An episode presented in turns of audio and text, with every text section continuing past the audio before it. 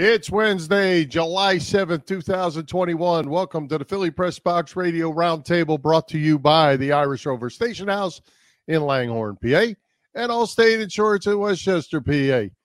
I'm Bill Furman. I'll be your host tonight, along with my partner, Jim Chet Chesko. Hey, Chet, you know, we've gone over the years and talked about all the crazy places that I've done uh, this show from. Uh, let's add in the middle of a tropical storm out my window to our list. Uh, that that goes along with the street corner in uh, in Orlando and the uh, the airport gate in Charlotte Airport. We pretty much covered it all, but we've never covered tropical storm before. Well, glad you're all well and alive and happy down in the Lakeland, Florida area, Bill.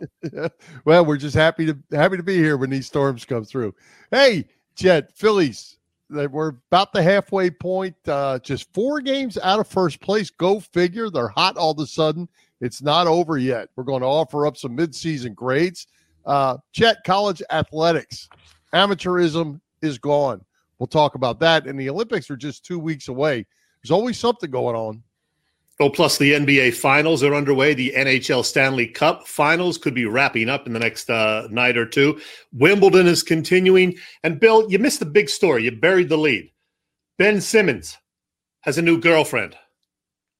Well, I'll sleep better tonight knowing that. Uh, what what can you say? He's a young kid with a lot of money. I can't blame him for having a girlfriend or a lot of girlfriends if that's how it works out. There you go. Let's move All along, right. Bill. With that, we've got great guests tonight in Inquirer.com's Mike Sielski to talk all things Philly sports, Chet.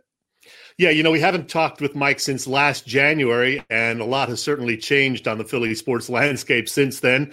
Much of it not for the better, unfortunately, but hey, what can you do? Let's get it going, Bill. Let's welcome Mike Sielski back to Philly Press Box Radio. Mike, welcome.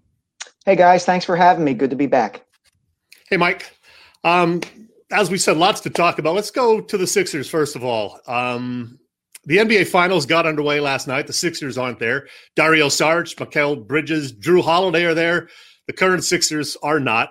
What do Daryl Morey and company have to do this offseason? And is it a must that Ben Simmons is sent packing?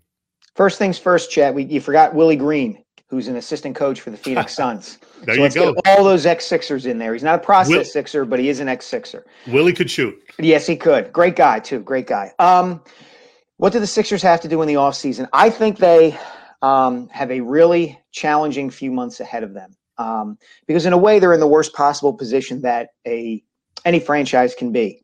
They've got a player who everybody knows they have to move. And that's a bad thing because everybody knows they have to move him. And the idea of moving Ben Simmons um, in the wake of what happened in that Atlanta series and really throughout the playoffs is going to be a Herculean task for Daryl Morey, I think. Um, it would not surprise me if Simmons were still on the roster at the beginning of next season just because Morey is going to wait for what he thinks the absolute best uh, deal could be within the market. Uh, and if that means he has to wait till you know the season is a week old or training camp's two weeks old, then I think he'll do it. But yeah, look, for a multitude of reasons, they they've got to move on from him. I think um, for all the good that he does on the court, as great a defensive player as he is, the guy who's guarding him is always going to be better because Simmons is going to, when the push comes to shove, Simmons is going to pass the ball and run to the dunker spot and hope nobody throws him the ball back. So you can't have that in your offense. You can't have your point guard completely abdicate responsibility, uh, both for himself and for his entire team within an offensive set. So th- something's going to have to happen. Whether it can um, and to what degree it might help the Sixers remains to be seen. Well, Mike, st- sticking with Ben Simmons as the season unfolded, um, you know, we, we talked about this last week. I guess was, uh, you know, I have a trouble with the with a guy just all of a sudden turning bad. Uh, he turned bad, and you know, we know the talent's there. We've seen him be productive. We've seen him be a star. Uh, what happened? What I mean, just a mental mental thing. But what in the world do you think happened to Ben Simmons? You know, there, there's a lot of theories out there, Bill. Um, obviously, I think um, the mental component if you're if you're ranking all the reasons that this happened the mental component to this um, is the the largest and the most important one. I mean, I've I've done pieces about Ben's shooting form and how bad it is, the elbow flaring out, and all of that stuff. It's beyond that now. I mean, he had a mental, emotional fear about going to the foul line in that series against the Hawks, and they're going to have to. He's going to have to do something um, to work through that. Whether it's a sports psychologist, it's not Instagram videos of him shooting jump shots in an empty gym or in a pickup game. It's got to be something deeper than that. Um, you know, I was having a conversation with somebody the other day, and and this person brought up the fact that Simmons, and this would apply to Markelle Fultz too, because I had noted that um, the Simmons, the, the Sixers in back-to-back drafts with the number one overall pick, pick drafted players who not only are poor shooters, but got the yips about shooting, like they had a mental block about it. And this person noted that both Simmons and Fultz were great players at mediocre college programs they were kind of allowed to do whatever they wanted to do in that year that you know Simmons was at LSU and Fultz was at Washington. And if you think about it, their rises to that point were similar too. I mean, Ben was playing in Australia where basketball's terrific, but he's not playing in the AAU system of America. He's not playing at the absolute highest youth levels. Uh, Markelle Fultz had a very rapid rise from being just another high school player in the Washington D.C. area to being you know, freshman of the year at Washington and the number one overall pick in the draft, even though Washington went nine and 22 while he was in the one season he was there.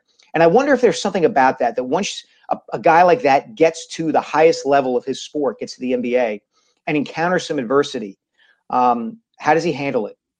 You know, is he equipped to deal with it? Um, and certainly there have been players in the past and athletes in the past from similar circumstances, uh, similar backgrounds to those two guys who were able to handle it. But I just wonder if um, their their paths to the NBA contributed at all to the troubles they faced since they've gotten to the league.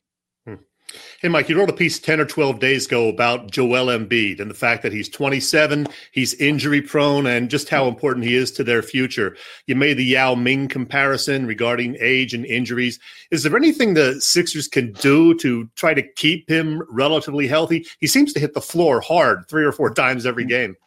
What they could do, if if they're able to do it, Chet, is um, get him another player, another scorer who can take some of the pressure off of him. Right? Yeah. I mean, um, one one something I noted in in a previous column was that you know he committed eight turnovers in Game Seven, and everybody looks at that and goes, "That's terrible. You can't have that happen."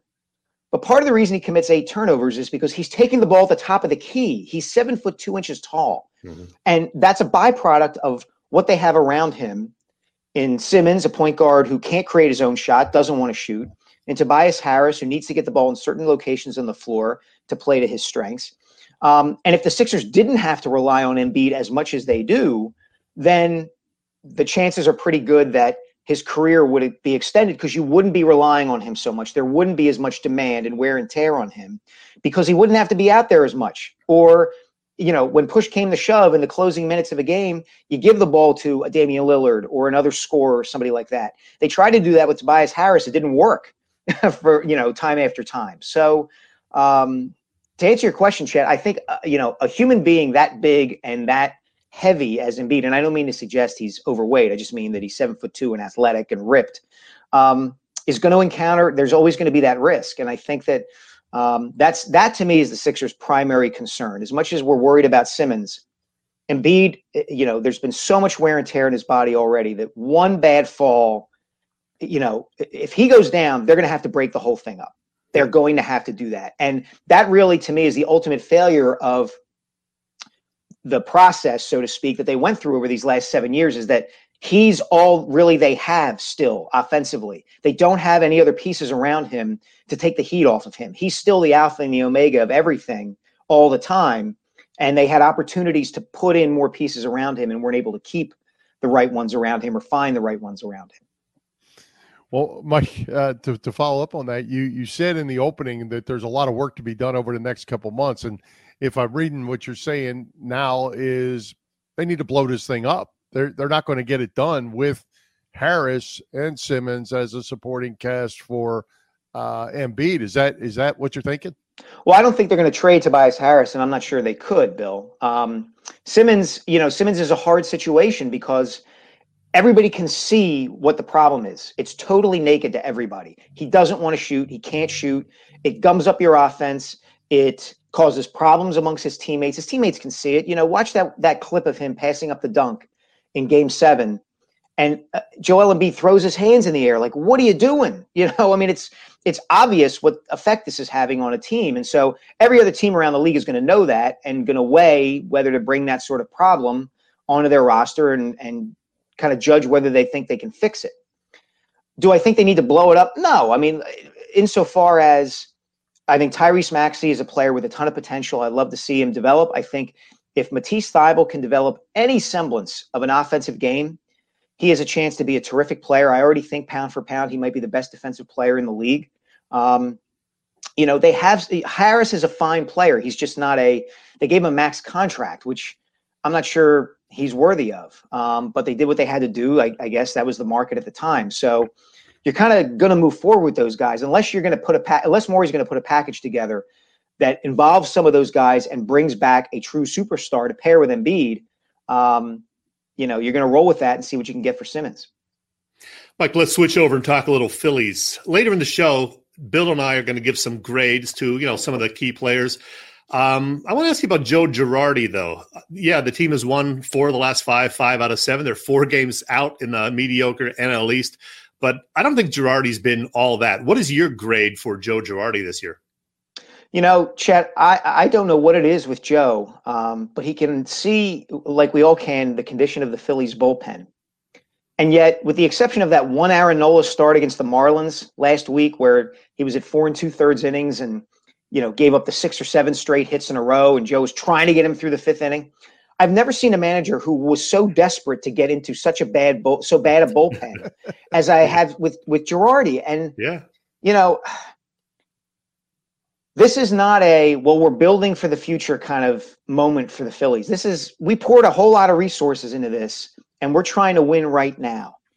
And if you're going to pull Zack Wheeler, you know, because he's at 114 pitches, even though he's cruising, if you're going to pull Zach Eflin, even though he's pitching a shutout, if you're going to go to your bullpen as often as he does, you know, you better have Mariano Rivera and you know, um, you know David Robertson in his prime back there, and they don't. They don't have the furthest thing from it. That's the thing I don't get is why he is so quick all the time to dive into a bunch of relievers who don't perform and haven't performed. If the Phillies are going to make a run at this thing, and I'm not sure they can, those those three guys at the top of their rotation are going to drive them: Wheeler, Nola, Eflin, and you got to ride them out. And I know, look, I know baseball's different. I know that these guys are making a lot of money and managers don't and teams don't want to burn them out or risk an injury.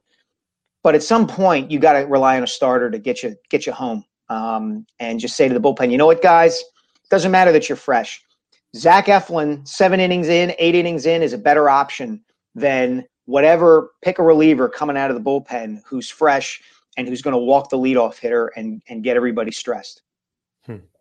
Yeah, and, you know, it, it's funny to me because uh, we know J- Joe is a is a great baseball man as a player and and as a successful manager, but it almost looks like he he doesn't have a feel for the game, or he's not letting the feel for the game manage the game. He's going by the charts and he's going by the analytics, and he's making these decisions. Uh, you know, lefty lefty, righty righty uh, at the plate, even when he's pinch hitting for his hottest hitter at times um, it, it, looks like he just doesn't isn't feeling the game, and maybe that's the new way, and I don't like it. Well, here's the thing, Bill. Girardi's been that way for a while. Like this was the criticism of him in New York. I was up working in New York and covered the Yankees a tiny bit in 2010, 2011, 2012. This was the complaint about him then that he was binder Joe, you know, that he was you just flip through and find the right page and boom, you know, punch the decision in the computer and it spat it back out. And you know, all we have to do, and this isn't a situation with, involving Girardi, but all you have to do is go back to Game Six of the World Series last year, where Kevin Cash of the Tampa Bay Rays makes a decision that is totally divorced from the reality on the field and any sense of feel and humanity and reading the circumstances of a situation. Um, and those things matter. You know, I, I always when this discussion comes up, and I see both sides of it to a degree, but when this discussion always comes up, comes up, I always think of something Charlie Manuel said after the Phillies won the World Series in 2008. Somebody, he, if you guys remember, out of the chute when the game when Game Five picked up again after the rainstorm, He sent Geoff Jenkins up to pinch hit for whoever it was. I forget, maybe in the pitcher. And somebody asked him after the game, why did you send Jenkins up in that situation? Jenkins had been a disappointment all year. And as it turned out, Jenkins rocketed a double to right center field, and he ended up scoring, or the pinch runner form ended up scoring, and the Phillies took the lead and, of course, went on to win the game. And Charlie said, Geoff Jenkins is a good low ball hitter. The pitcher who the Rays had in the game throws a lot of low pitches.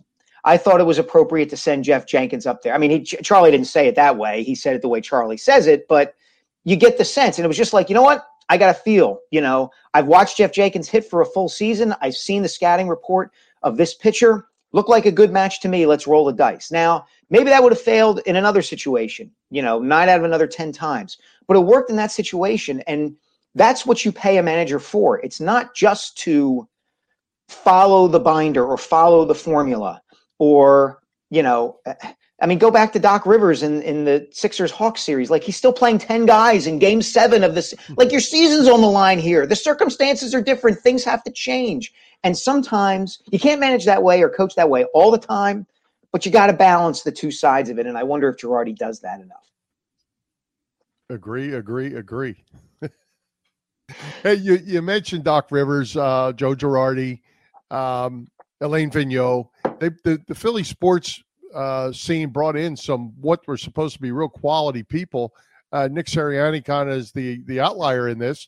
Um, what do you what do you make of the outcome of this? I mean, it, it's it's all you know. It's the whole Jimmy and Joe story. You got to have the Jimmys and Joes to be able to get it done. But uh, they brought in some pretty high priced people and uh, really haven't had a whole lot to show for it right yet.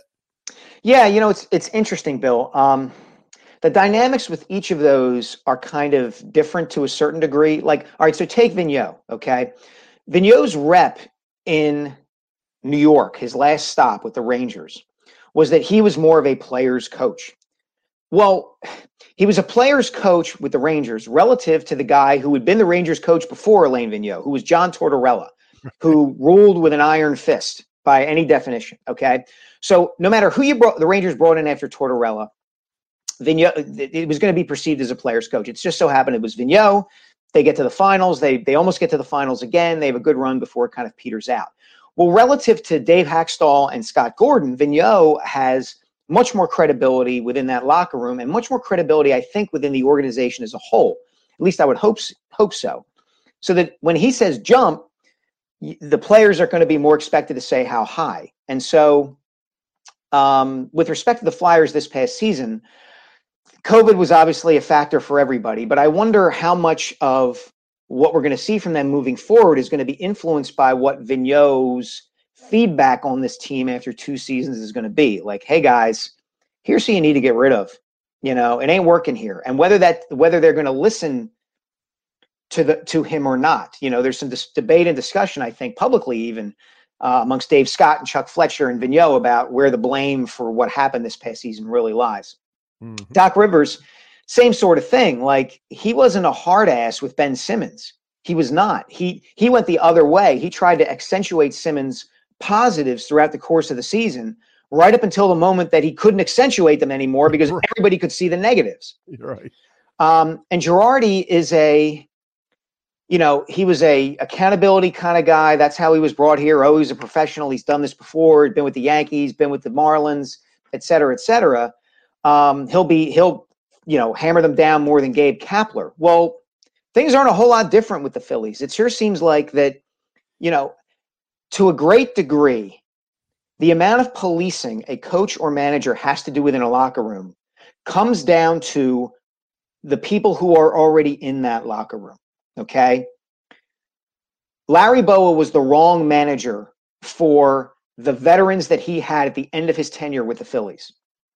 Mm-hmm. Charlie Manuel was the right manager for the veterans he had during their run of greatness that five years because the veterans in that room, the, the leaders in that room were Jimmy Rollins and Chase Utley and Ryan Howard, who didn't need to be prodded and goaded and yelled at by their manager. They just needed him to say, go play ball, guys, and police yourselves. And if you screw up, I'll come down on you. Okay. Girardi had Derek Jeter and Rivera and Posada and all these guys who were not only great players, total pros. Bernie Williams, Um, you know, Vigneault with that Rangers team had some veteran guys and some young guys who were wired a certain way. That doesn't mean that you you take all the credit off of those guys.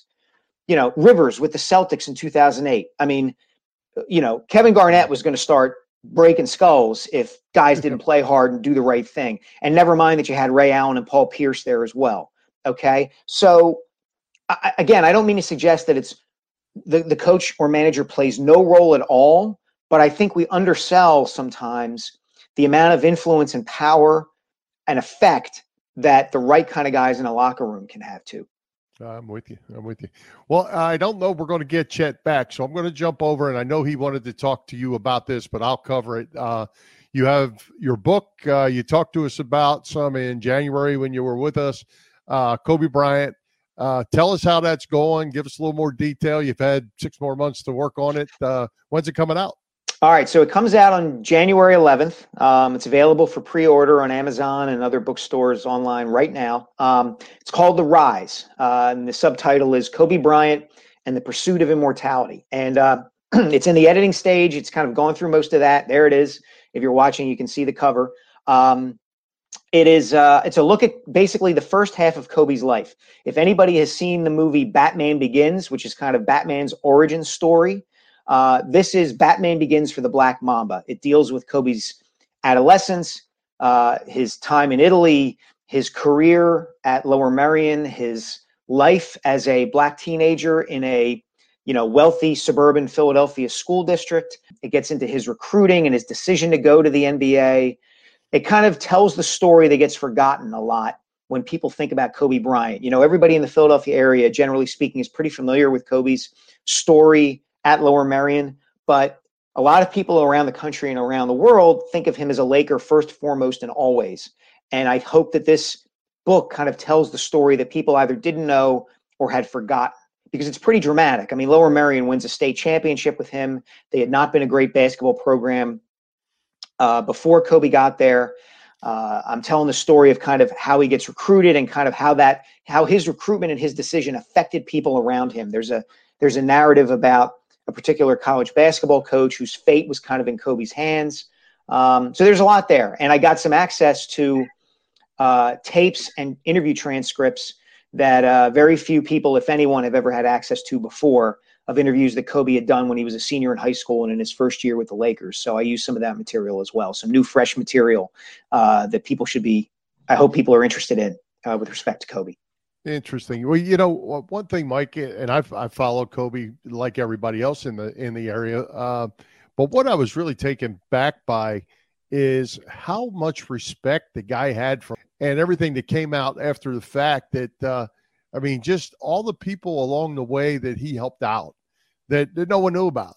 Um, the the the person, it turns out, it sounds like the person was better than the player, and I, I don't know that people thought that about about Kobe Bryant?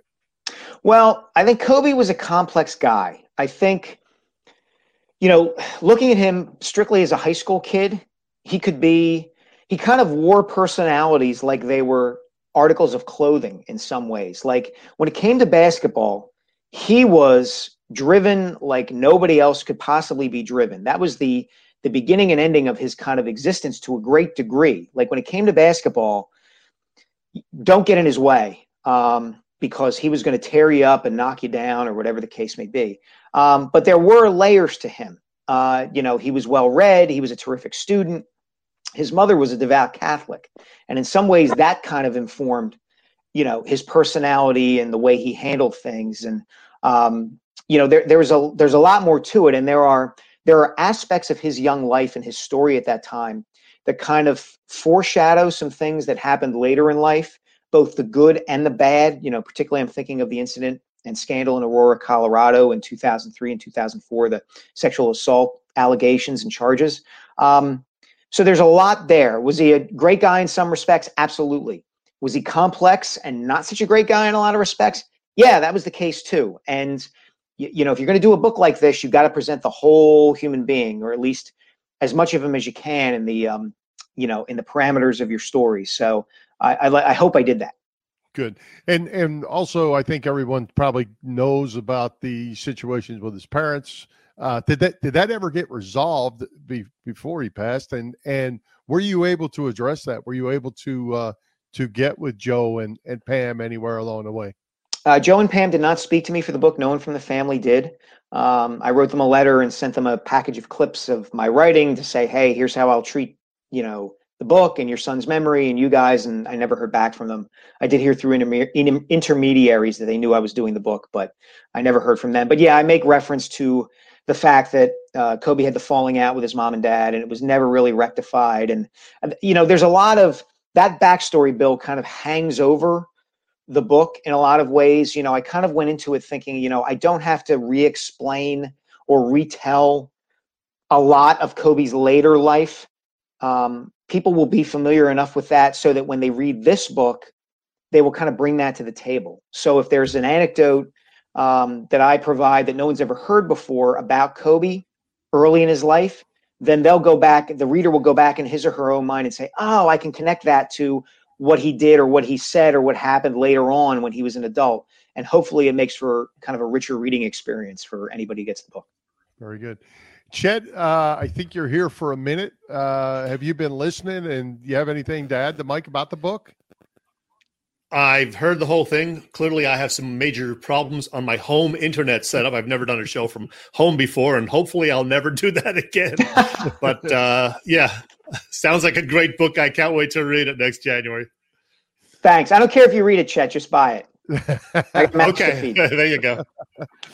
All right. Well, hey, Thanks, Mike, Mike. Uh, we we ran out of time already. Uh, appreciate you joining us, working us through our uh, technical issues here, but uh, great no stuff as always. Thanks, guys. Always enjoyed very much. Have a good one. Thanks. Thanks hey, Chet, uh, maybe you're sitting on your couch or something because you're getting more mileage right now than your car. So uh, it's time to start saving with Allstate's pay as you go auto insurance. Well, Bill, I am very uh, unorganized this morning, clearly, or is it disorganized? I don't know, but I will tell you about Allstate and the pay as you go insurance plan. Let's see if we can get things working properly here. Bill, it's one of those days. So, uh, yeah, Allstate. Pay as you go auto insurance. It puts you in control. You only pay for the miles you drive with the same full coverage that a traditional policy offers. Pay per mile insurance gives customers greater control of their insurance costs. See how much you can save with pay per mile car insurance by calling your local agent. In Westchester, Pennsylvania, that is Dave Lavoie. Call Dave at 610 430 0700. Once again, 610 430 0700. Start to save more now that you are driving less. Let's see if Willie's going to sing for us because I need a little Willie tune right now. Hey, everybody, it's Willie Nile here, and you're listening to Chet and Bill on Philly Press Box Radio. You lucky people. There you go. We got Willie. We got Willie right. That's good.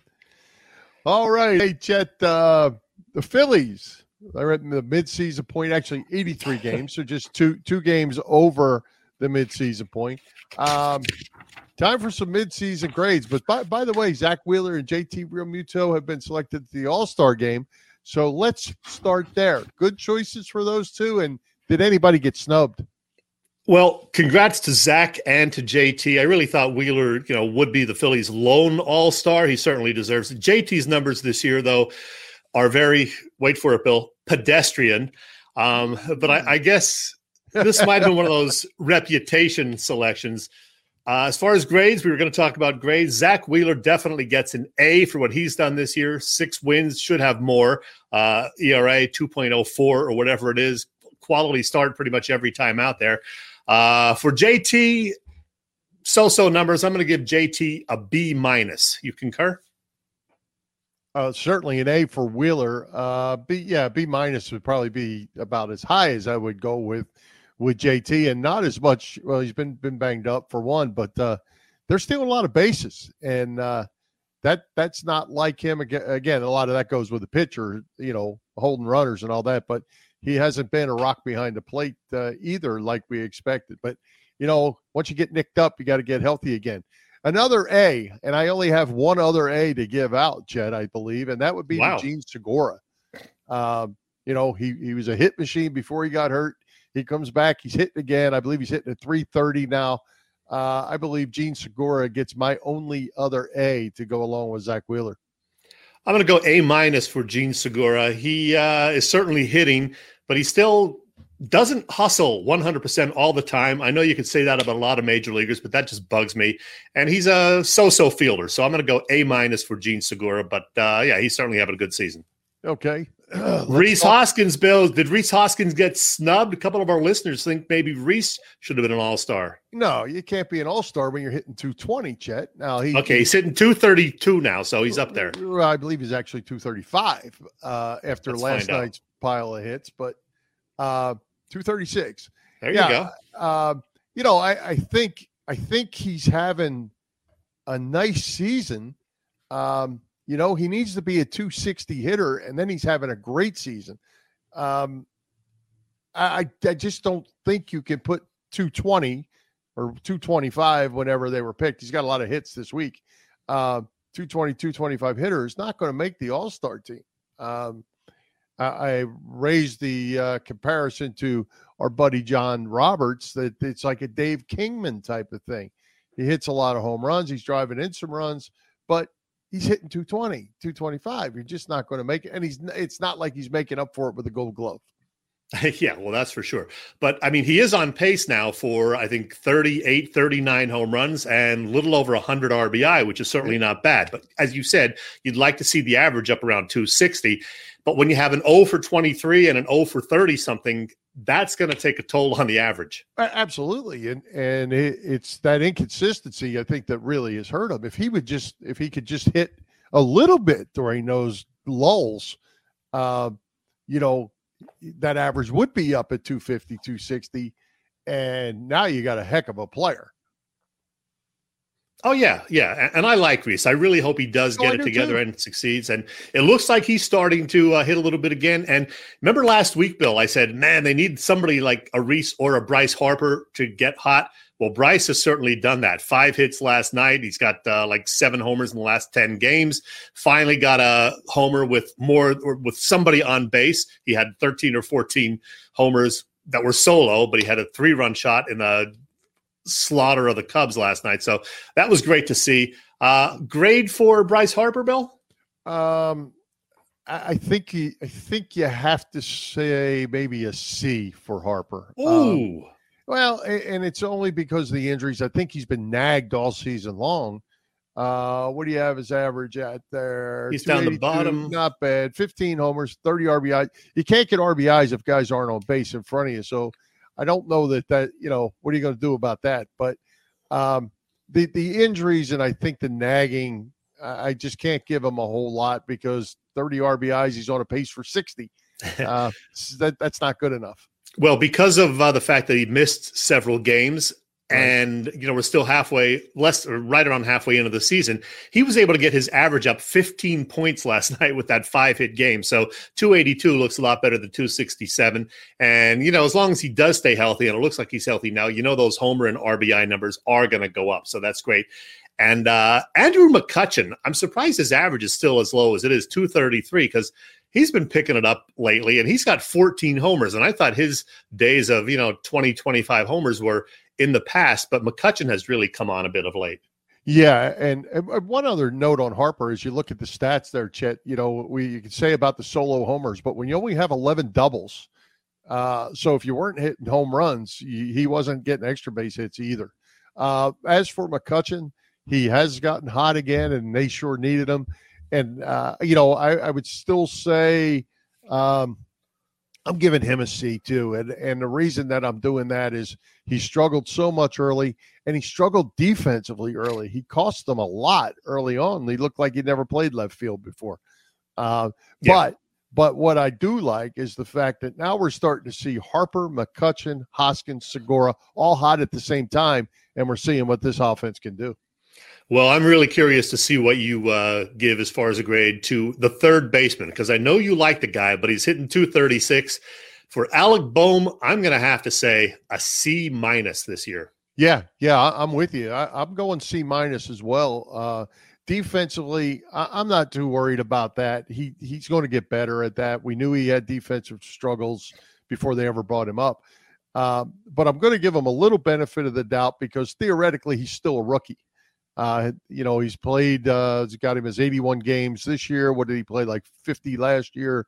Yeah. He really doesn't have a full major league season in yet. A lot of growing to do. He's going to get better.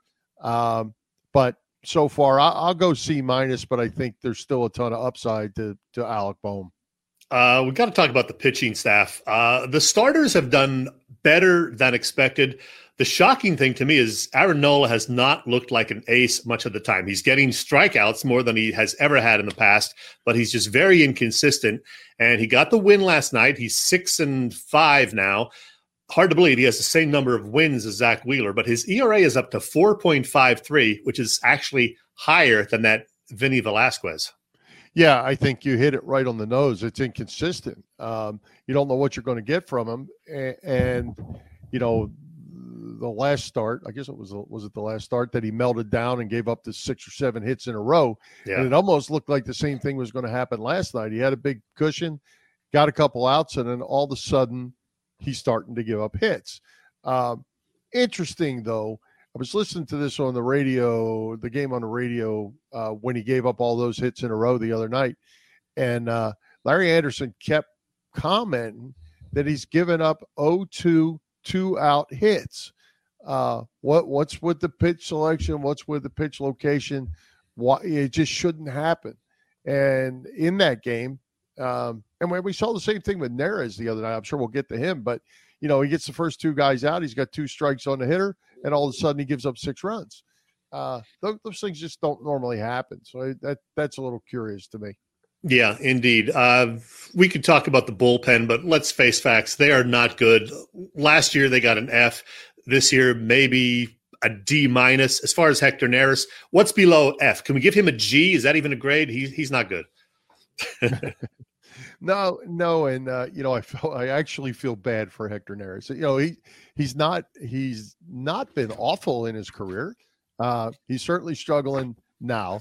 But the other night when when he got pulled after giving up those six runs with two outs, and he was on the and and Joe did a nice job going down there trying to coach him up, and and a grown man sitting in the dugout wanting to cry because he wants to do better, and for whatever reason he's just struggling, and it, I I really feel bad for him, and uh, I thought they would bring him out last night to pitch the ninth inning, and instead they just let him throw one pitch. He got one out, and they didn't bring him back. Uh, so but as far as the bullpen, I think the only the only real bright spots I can I'm going to give Brogdon a decent grade. I'm going to give um, Alvarado a an adequate grade, and Archie Bradley probably an adequate grade. And after that, no Ranger Suarez, oh, Ranger, Ranger, Ranger, yeah.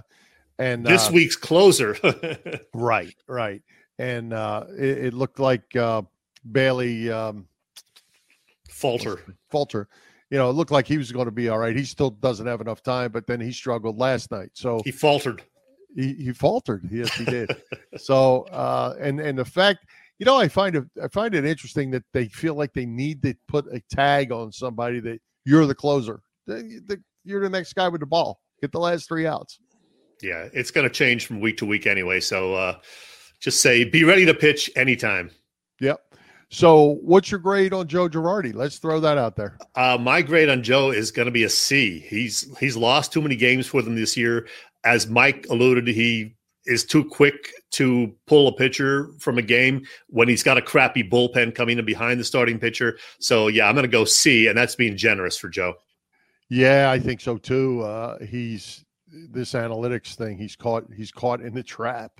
It looks like, and uh, you know, I, I, said this the other night, kind of just kidding, but it's I'm not really kidding. It's a lot easier game to coach when you have Mariano Rivera to to make it an eight inning game, and you have Derek Jeter and Alex Rodriguez to plug in your three and four spot every night. Uh, it makes the game a little bit easier. and as I said before, totally unrelated, remind me to never again do a show from home because I clearly have crappy internet because things aren't syncing up right now. And uh, I'm getting dizzy just looking at us. Actually, on my end, you're you're you're not too far off now. You're pretty you're pretty close. All right. Anything else to add to the Phils before we move on? Uh, as you said, some key games coming up. We got to win these next two in Chicago, and then hopefully get one or two up at Fenway this weekend, going into the All Star break. Because uh, let's put those standings up again real, real quick. They are somehow back back into second place, and only four games out of first, and that's not working now, is it? So everything's slowing down on my end, Bill, and my computer is probably going to crash, and you're going to carry the rest of the show. But yeah, four games out, and hopefully they can stay at least at that yeah, and, level and the going into and the All Star Mets break. still have the Mets still have two games in hand too, so that's that's not good. That could be five five games or more. All right. Hey, Chet, let's give a shout out to all the shows over at the Edge of Philly Sports Network, Yeah, which uh, we are part of. Are you there? Yeah. I'm here. I'm trying to uh, remove the standings now. As we noted, my internet is crappy. So tell us about the EOP gang, Bill. All right. Well, this episode is being streamed live across Facebook, Twitter, YouTube, and now on Twitch. You can also catch all the action on www.eopsports.com. Help us out by hitting those subscribe, follow, and like buttons. And as always, share with your family and friends. And yet, in addition to this great show, check out our affiliates, including the Broad Street Bully podcast. Uh, that releases every Monday with Drew, Jeff, and Doyle talking Flyers hockey and some amazing guests and hilarious banner. That live show will be returning soon, as it won't be long, and uh, the Stanley Cup will be over, and we'll be starting back up again. Lax Philly, Kevin, Gary, and the team covering everything lacrosse from Philly and beyond. Great articles, videos, and soon a live show exclusively on EOPsports.com. Edge of Philly Sports Live, Joe, Freddie, and Big Al cover four for four and so much more. Philly Sports, watch live every Wednesday night at 9:30 p.m. Eastern Time. Birds IQ, Kyle and Eric Quinn will be returning with their live show soon every Monday during the season at 7 p.m. Then the Patterson Avenue Fanatics every Saturday morning. Wake up at 9 a.m. with TK, Marks, James, Dave, Paul, and Damon, and get your Philly sports talk on. there you go. Well, Chet, hey, remember um, it's time to ring the bell. Can you do you have a bell at home? I do not have a bell, and I don't have a random Chet segment this week because we've done six months of it, and now it's just going to become more random. So occasionally I'll throw it in there, other times I will not, and uh, not doing it this week. And I'm kind of glad now, giving the internet crapola that I'm dealing with from home this week. All right. Well, we'll we'll make it happen. Well, I know you have a guest lined up for next week. Mike Sielski, uh, great as always. Could have talked to him all night long. Uh, who we got coming to Philly Press Box Radio next week? Well, Bill, next week we're going to have a return visit from a guy that I know you've come to enjoy. I'm a big fan of his as well. He'll be joining us for the first time since late last year, and it will be his fifth visit overall. In fact, I'm going to throw up the banner from his last visit. We'll see if it ever shows up. There it is. Yeah, he was with us last November 11th. He is from the WIP Midday Show, and he co hosts the Go Birds and High Hopes podcast. It's James Seltzer. Not only does James have great insight on the entire Philly sports scene, but he's also a whole lot of fun every single time that he joins us. He is. He is. He'll be. He'll have people fired up. That's for sure. Uh, he he's an Yeah. exciting guy and uh, and smart too. Knows his stuff. Looking forward to that. That'll be good. And I'm going to put him on the pop culture hot seat again because that was so much fun last time. We're going to do that again. and he enjoyed that as well. He did. He really Good did. deal. Wait, Chet, um, not necessarily Philly sports related, but uh, college athletes are now able to be paid for NIL, name, image, and license. What do you think of that? And uh, yes, they still get a free education as well as being able to market themselves. And one addition, uh, late last night after I had already put this together, I read that um a company has offered every Miami Hurricane football scholarship player, all 90 of them, a check to uh, promote their company. All 90 guys Hmm. are going to get paid by a uh, what do they call them? Uh, what, whatever the the golden cane or whatever they call the uh, the, the the highest donators from the University of Miami. What do you think of all this? Interesting. You know, I don't have real strong feelings about it either way. I do think there should be some sort of compensation or stipend or something for these young athletes who are, you know, helping to promote the school and the sport. But beyond that, I just don't know. I don't know how far you can take it. I have a hunch you have some more definitive feelings. Well, I do, and uh, but I but I have them both ways. Um, Hmm. I, I think that what they're doing right now is a train wreck. Um, I understand that Oregon, uh, some of the players from Oregon have been signed by Nike uh, to promote their stuff. How do you control that? That's money. That's money that's just going to run through a funnel. Uh, how do you uh, how do you keep some sort of control on on it? Stipends where everybody, you know, the guy at Temple gets the same thing as the guy at Oregon. Uh, I'm okay with that. I, I think, but I, I think it just slants the field, and the more money that uh, you know Phil Knight and Nike want to dump in the Oregon program, uh, if you can go there and and get paid a million dollars, I mean, and you're 19, 18, 19, 20 years old, um, it, it's just going to make the rich richer and and have a bunch of also rants. With that said, uh, I, one thing I want to add is there's a young guy that I coached. He's not really young anymore. That I coached here at Lake Gibson, that ended up being a quarterback at the University of South Florida. When he got to South Florida, they did not even open the upper deck at Raymond James Stadium. Uh, quickly, he became a starter. He became a star. They sold out the stadium. Everybody had on number eight jerseys in the whole city of Tampa. Um, he was setting records in the conference. They became number two in the country with him at quarterback. His senior year, about four games in, he blew his knee out. End of story. No NFL career. He probably wasn't going to be an NFL player anyway. And he graduated and got a job. Um, everybody benefited but him. So with that, that's my other side of the story. Um, Yeah. you know, It's going to take a couple of years for them to figure this all out and get get it the way that it should be. That the most people are going to benefit, the universities and the students. So uh, it's going to be a work in progress for sure. Yep. Well, we'll we'll certainly talk more about it because I think uh, the more we learn and the more all these people are getting signed up for these different things, uh, some people are certainly that that have played the game uh, are certainly going to have very strong feelings on how this all goes. Hey, speaking of signing up for things, Bill, uh, the Philly sports trips are happening this week. And this week they have a bunch of people out at Wrigley Field and will then also be going to Fenway for the weekend series against the Red Sox. And then this fall, there's what they're calling the Birds Ultimate Vegas trip. You get to go out and see the Eagles take on the Las Vegas Raiders. And there are all sorts of different packages, you know, including the game or not, uh, just the tailgate. Uh, some will include transportation, some won't. won't but uh, check the website, phillysportstrips.com. There are all sorts of uh, packages available, like I said. And Jon Dorenbos will be there, plus uh, one of the guys from 97.5, The Fanatic, John Kincade. So it's going to be a fun trip if you can go. phillysportstrips.com. Check it out. That's going to be crazy. The Philly, Oh, yeah. Philly, the Philly faithful will be traveling well In that- Vegas. for sure. All right, good stuff.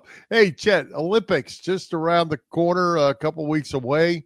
Already some controversy, which I hate because I love the Olympics. Are you a big Olympic fan?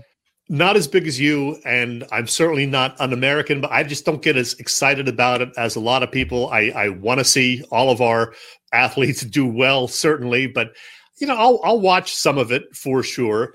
Um, it's fun, and I know it's great for the country, and you know, America usually does pretty well, gets a lot of medals, which is nice. But yeah, I'm not a guy who gets all pumped up about it, but you know, it's certainly a wonderful thing. And despite the issues, I know they're going to have great ratings next month over in Tokyo.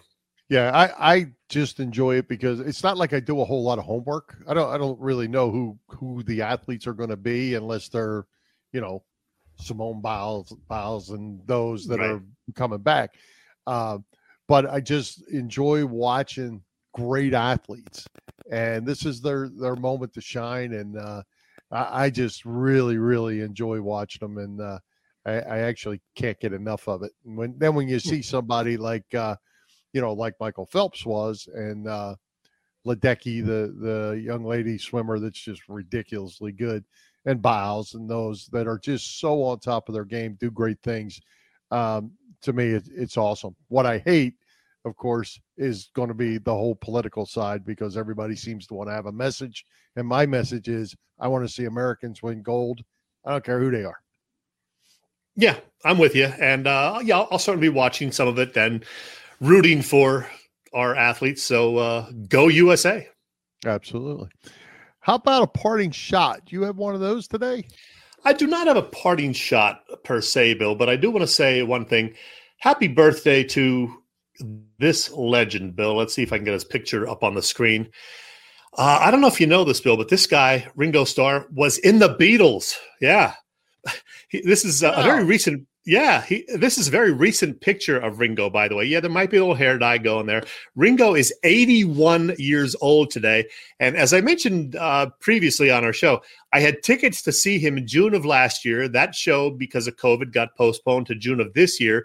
And because things were still iffy when they were doing the schedule, they postponed it again until next June. So I'm going to go see Ringo next year in Philly when he'll be a month shy of his 82nd birthday but it is going to happen with a little help from his friends. So happy birthday, Ringo Starr. Very cool. Very cool. I have I have one for you, Chad, as a follow up to uh, last week's John Facenda um, piece you did. We talked about, and you, yeah. you did a little uh, parting shot on. I, I did. A, I, I stumbled across something uh, this week uh, as a follow up that I thought was really cool. Any idea how John Facenda started at NFL Films, besides the fact that he was a local newsman? Uh, well, I remember that. Uh, I guess it was Ed Sabol met him in a bar somewhere and heard his voice in the mid '60s, '64 or '65, and said, "Wow, that's a great voice. How would you like to come do some narration for us? Something like that." Something like that. 1965 at the local tavern, the tavern, the RDA Club all right. They happened to be showing NFL films, and it had the slow motion, which all, was already done at uh, um, NFL films. And Facenda was not there with Ed Sabol. Ed Sabol happened to be at the bar as well. Um, and John started talking about how how cool it was and this and that, and kind of started doing a little narration piece. And Ed Sabol asked him if he would uh, be interested – reading a script. And from that, that's how John Facenda became the voice of God. Who knew? Yeah. Yeah, from then until his death in 1984. And man, I, I, still love hearing him today. And hey, Bill, while we were giving grades earlier, you know, the Phillies grades, we uh, didn't give one to Ben Simmons' new girlfriend, Maya Jama. She is uh, part Somalian and part Swedish and considers herself British because, you know, she lives over there.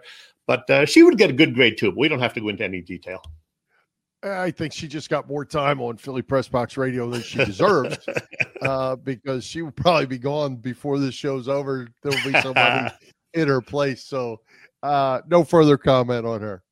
All right, we will leave it at that. And Bill, I got nothing else, and uh, I'm going to call FiOS and say, "Hey, my internet's crappy. Come and take care of this, will you?"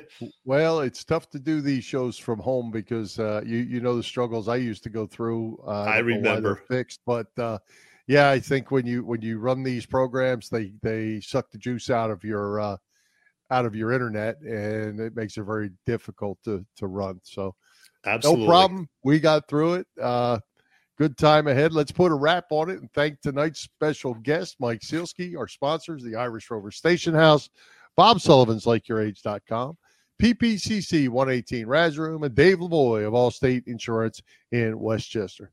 For Jim Chetchesko, this is Bill Furman. We hope you enjoyed the show, and we'll join Philly Press Box Radio next Wednesday, July 14th at 7 p.m.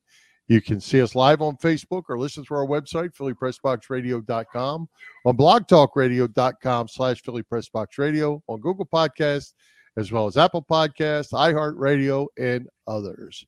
With that, Chet, high hopes, Philadelphia sports fans. And now, folks, that's it. Good night to all of you.